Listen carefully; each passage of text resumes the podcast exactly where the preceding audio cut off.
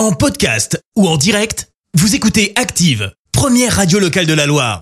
De Suite, l'info du jour qui fait du bien et ce matin on vous parle d'une première mondiale. Et oui, une start-up en partenariat avec le CHU de Lille a mis au point un nouveau traitement de la maladie de Parkinson sans les effets indésirables du traitement actuel.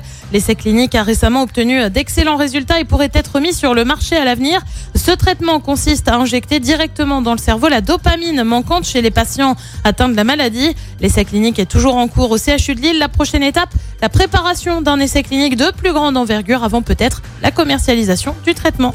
Merci, vous avez écouté Active Radio, la première radio locale de la Loire. Active.